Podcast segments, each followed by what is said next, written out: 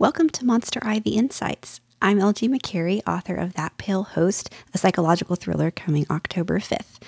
This is my debut novel, both with Monster Ivy and ever, and I am super excited to see what people think of it. I can't wait to see it in the wild in just a few weeks. I'm a bit of a theology and apologetics nerd, as well as a writer, and I wanted to talk about the doctrine of imago Dei as it relates to fiction. Now, don't turn off the podcast. I promise this isn't going to be a big, heavy lesson. It's just something really cool I've noticed. So, imago Dei is a Latin phrase meaning ima- image of God. It comes from Genesis 1:27. So God created man in his own image, in the image of God he created them, male and female he created them.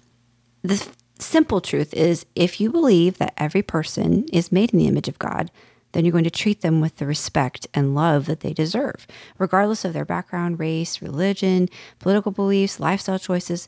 That person is valuable to God and they should be valuable to you. Believe it or not, this doctrine directly affects my writing. When I first wrote That Pale Host, I wrote the villain from a place of pure hate.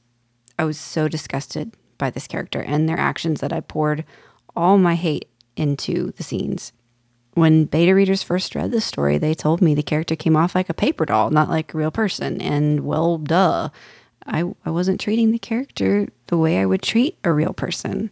He was just an outlet for my own anger. It made me think through what would lead a person to behave the way that character did. And eventually I was able to have compassion for them, even though I still hated what they did. I felt sorry for them and I wanted them to change, even though I knew the outcome of the story. One of the blessings of fiction, not just writing, but reading it, is the ability to stretch your compassion muscles and recognize the value of another person.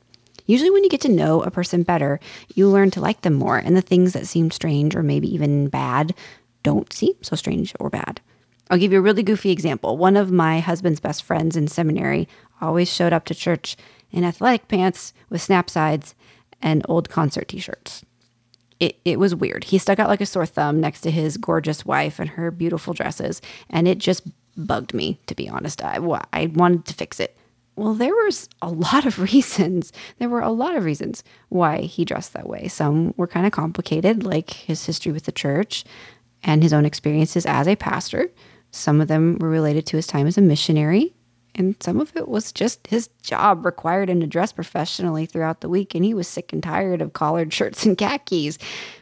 The better I got to know him and his wife, the less I cared about the stupid concert t shirts. It was just him, and it wasn't a big deal. I mean, it really isn't a big deal anyway, is it? In fact, when he did show up in a suit one week, I didn't know what to do with him. It made me un- uncomfortable.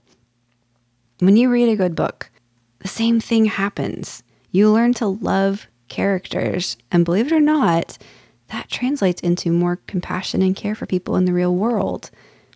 If you meet someone in a book that doesn't look like you or sound like you, and you learn to love them, then that opens you up to loving and caring for someone like that in the real life. That's why I love good books. They remind me just how valuable every, every human being is and how much I can gain from meeting new people and growing. Thanks for listening. I hope you enjoyed this Monster Ivy insight. Again, I'm LG McCary, and you can find me at lgmccary.com or on Instagram and Facebook under LG McCary. I hope you tune in again soon to the Monster Ivy League podcast. Thanks.